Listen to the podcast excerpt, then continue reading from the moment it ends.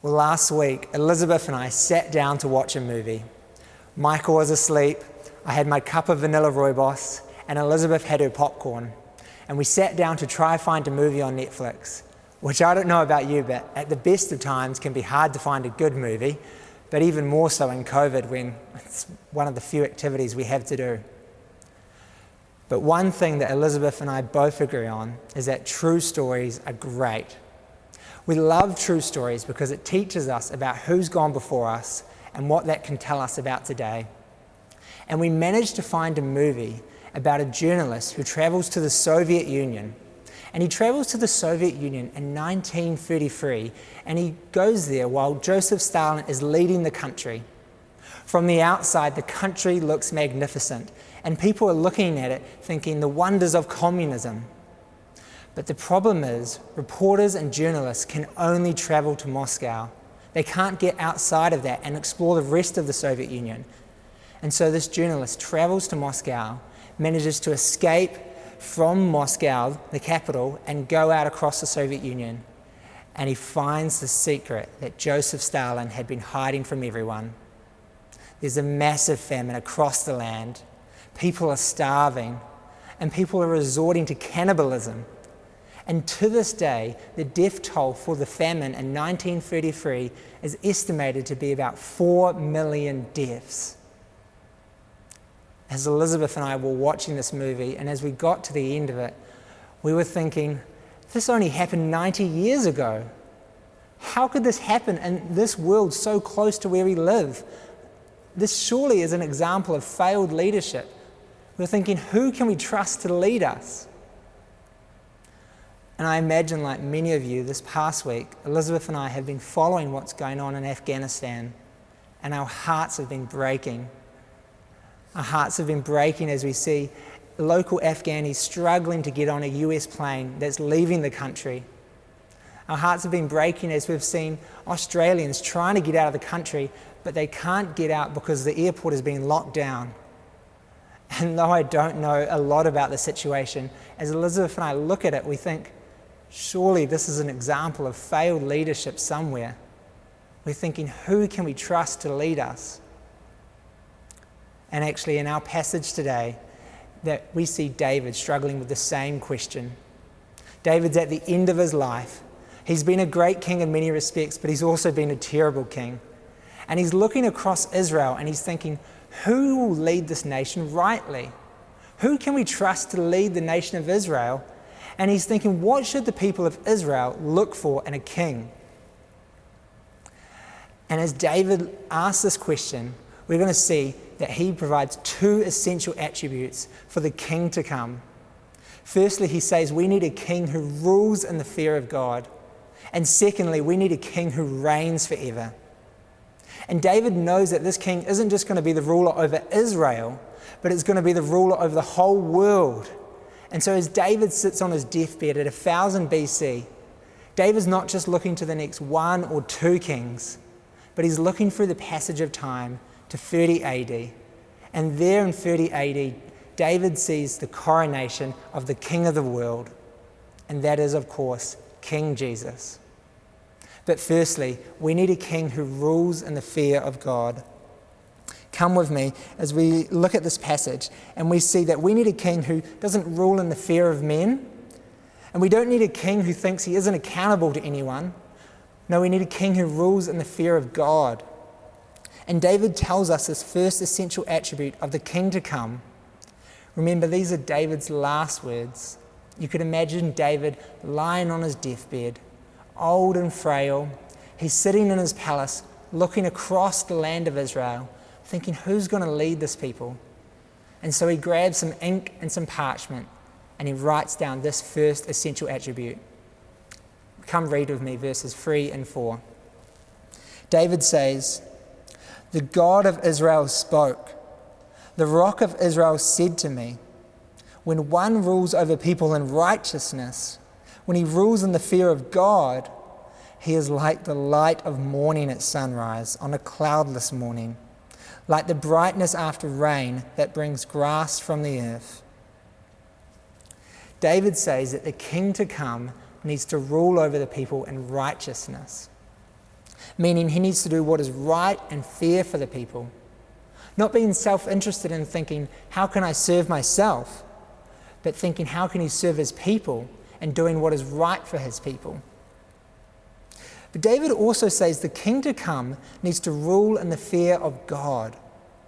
But you might wonder, well, what is the fear of God? And why is the fear of God good for a leader? Well, firstly, the fear of God is fearing God above everything else. It's fearing God above his people, it's fearing God above his family, and it's fearing God above all other nations. But you might wonder well, why is the fear of God good for a leader? It's good because it reminds the leader that they're responsible to God for their leadership. It reminds them that God will hold them accountable for how they lead. And David says if a king rules in righteousness and the fear of God, then the result will be beautiful. In verse 4, David gives us two pictures of what a king ruling in the fear of God will look like. Come read with me in verse 4. David says, He is like the light of morning at sunrise on a cloudless morning, like the brightness after rain that brings grass from the earth.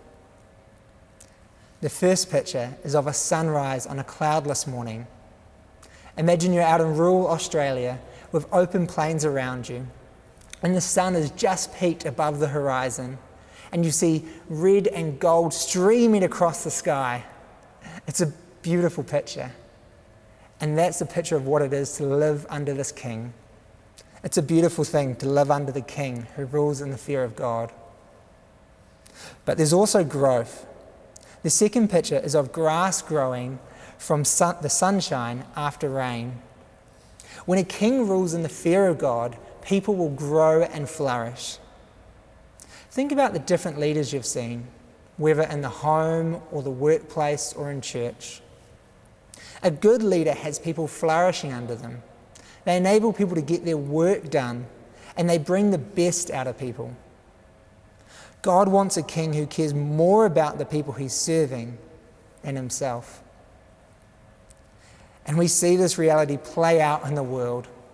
Nations collapse under tyrants, churches fall apart under abusive leaders the only person who always lived and ruled in the fear of God was King Jesus.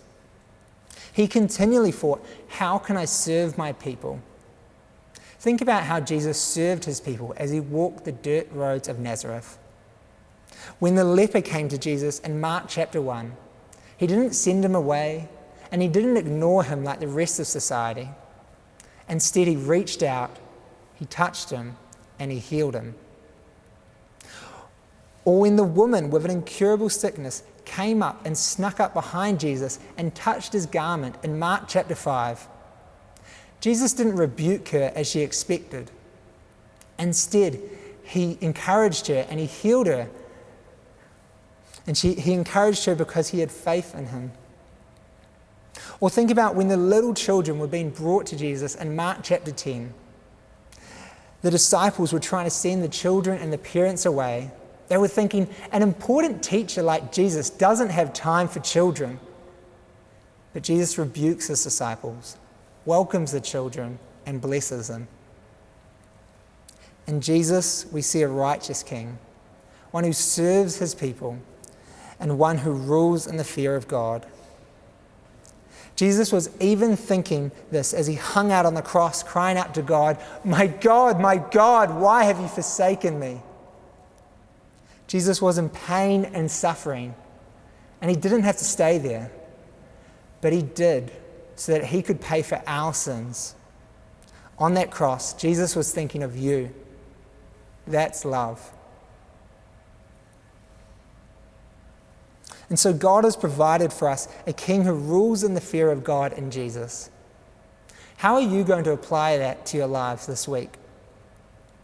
The first way I want you to consider is who do you fear? Do you live in the fear of God? Jesus says in Matthew chapter 10, verse 28 Do not be afraid of those who kill the body, but cannot kill the soul. Rather, be afraid of the one who can destroy both soul and body in hell. This truth came running home at me as I was preparing this sermon this week. As I was struggling to prepare the sermon and pull together the thoughts in my mind, I started to fear a lot of things. I wanted to come before you today and preach a sermon that would be from the Bible, that would be clear, and that would point you to Jesus. That's a good goal for a sermon. But as I struggled to do that, I started fearing you guys, you who would be listening to me today. I started worrying whether you'd think, he's a terrible student minister, he can't preach. And I started worrying about how Toby would respond to me preaching a dud sermon. I had many fears on my mind, but the fear of God had slipped my mind. I needed to hear Jesus' words. I needed to hear to fear God above men. Perhaps you have had a similar experience, a time where you've been more worried about people than living in the fear of God. Who do you fear? If you live in the fear of God, you won't distort the truth on your work report. And if you live in the fear of God, you'll tell your friends and your workmates about how you've been attending church online. And if you live in the fear of God, you'll tell a godly friend about how you've been struggling with pornography and ask for help. I could keep going on at what living in the fear of God would look like, but I don't know your exact situation. But you do. You know your exact situation. What would living in the fear of God look like for you this week?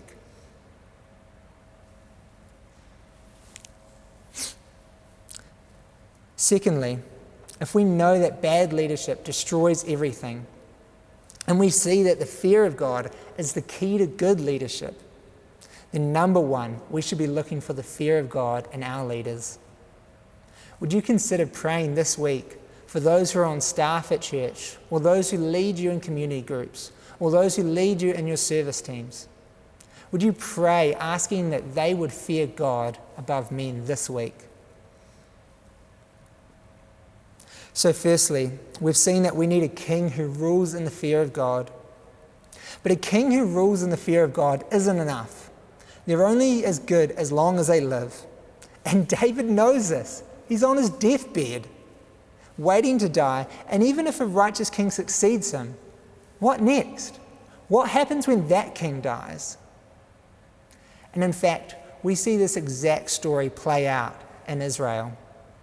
After David, King Solomon rules, and he's a great king, and he lives in the fear of God.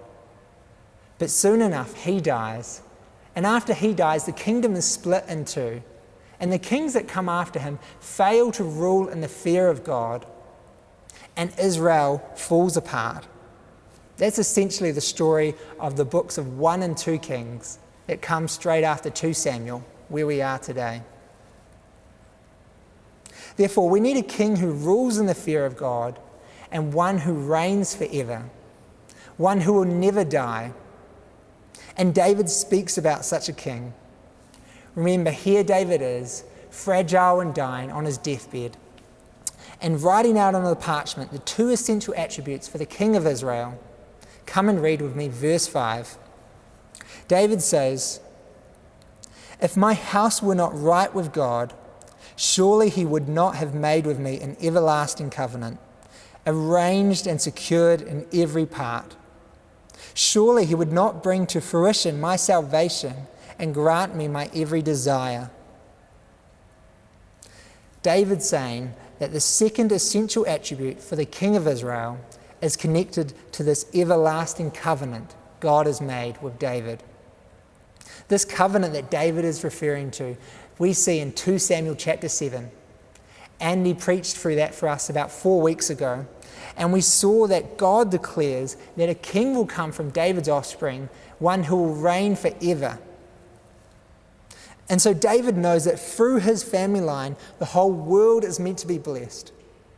That the promise made to Abraham in Genesis chapter 12, that the nations would be blessed through him, now rests on David's family.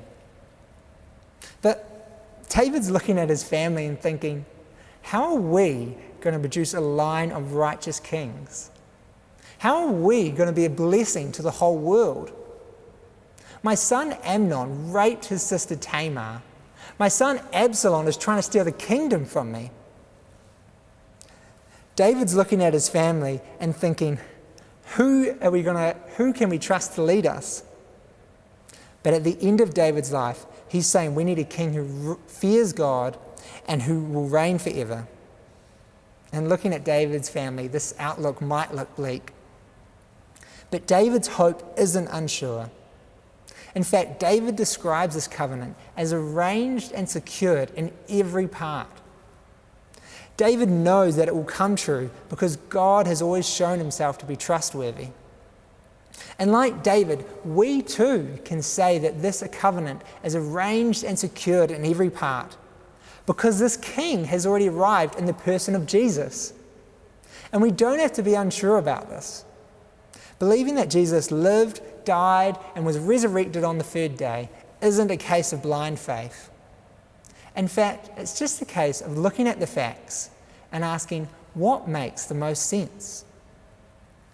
If you've looked at the evidence, you know that Jesus lived in Nazareth during the first century and was crucified by Pontius Pilate. These things are even recorded by non Christian historians such as Josephus and Tacitus. The real question isn't, did Jesus live and die? The real question is, did Jesus rise again three days later? And there's a lot of ways that we could try answer this question. But for me, three of the most compelling pieces of evidence for Jesus' resurrection is this. Firstly, the first piece of evidence is the empty tomb. Jesus' body was placed in a tomb, and three days later, the body could not be found. The tomb was secured by a big stone and multiple Roman soldiers. And if the tomb had not been empty, someone would have produced Jesus' body and squashed all of Christianity from there. In fact, Geza Vermes, a Jewish scholar and not a Christian, and was part of the university, part of the faculty at the University of Oxford, said this When every argument has been considered and weighed, the only conclusion acceptable to the historian must be that, and he continues on but concludes, the woman who set out to pay their respects to Jesus found to their consternation not a body, but an empty tomb. Basically, Vermes is saying that Jesus' tomb was empty. So that's the first piece, piece of evidence. The second piece of evidence is the accounts of Jesus' resurrection. There are well documented accounts of Jesus appearing in all four Gospels as well as 1 Corinthians 15. And this is just looking at these documents as historical sources, which they are. And 1 Corinthians 15, 3 to 8 describes the resurrection appearances, and we are even told that Jesus appeared to 500 people at the same time. This passage is understood to be a creed that the early church knew. And Pinchas Lapide, another Jewish scholar and not a Christian, describes the creed of 1 Corinthians 15 like this. He says, This unified piece of tradition, which soon was solidified into a formula of faith, may be considered as, an eye, as a statement of eyewitnesses. Basically, Lapide is saying that this is a statement of witnesses. These people saw that Jesus was resurrected. And the third and final piece of evidence I want to bring before you today is the disciples' changed lives. Now, you might suggest that the disciples were just lying, but there's no motive for Jesus' followers to lie about the resurrection. Many of the apostles were killed for their faith. Christians were a persecuted group at the time. There was no advantage for the early followers of Jesus to lie about his resurrection. And so, for us today, believing in Jesus' resurrection is not blind faith or wishful thinking. In fact, for me, it's just a case of what makes the most sense of the facts. Therefore, like David, we can say that this covenant is arranged and secured in every part. We know that Jesus has been raised to life, never to die again. We know that Jesus will reign forever, and in fact, Jesus is reigning right now. He's the king over the whole world, and he's sitting at the right hand of the Father.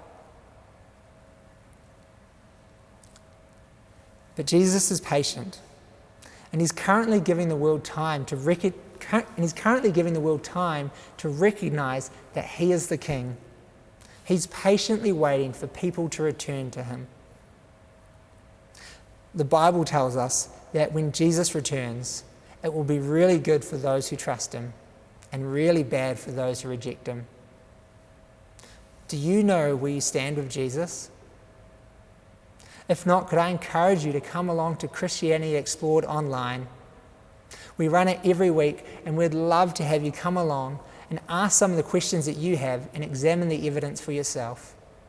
If you're keen to come along, you can let us know in the contact form below in the video description.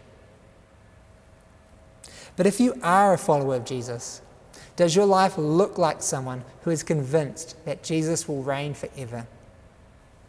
Martin Luther, the Christian reformer in the 16th century, believed this.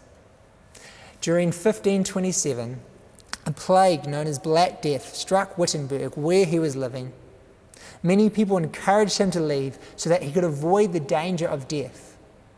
But he stayed. Martin Luther stayed not for his own benefit, but he stayed so that he could help those who were sick.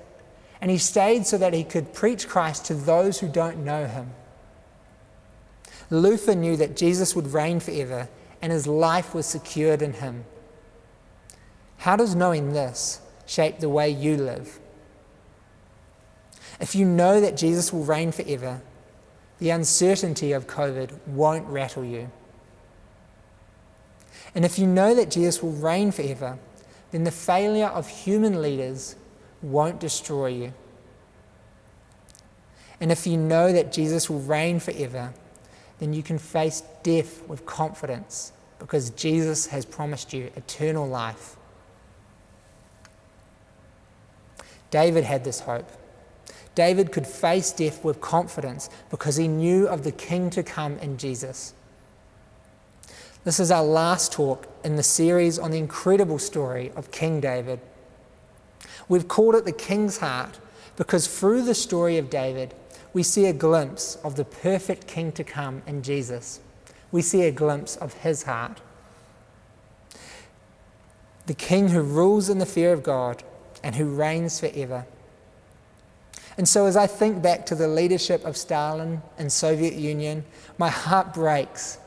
People were starving to death. Failed leadership is a real problem for our world, and it continues to be. But God has provided for us a king that won't fail us. He won't fail us because he rules in the fear of God, and he won't fail us because he reigns forever. And God hasn't left us in any doubt who this king is. He's made it clear that this king is Jesus. Will you pray with me, thanking God for King Jesus? Dear Heavenly Father, Lord, thank you for sending Jesus to come and lead us out of the mess we've made. Thank you that Jesus is the righteous one, the one who rules in the fear of God and thank you that He reigns forever. Help us now to cast our eyes upon Jesus, the one we can trust to lead us. In His name we pray. Amen.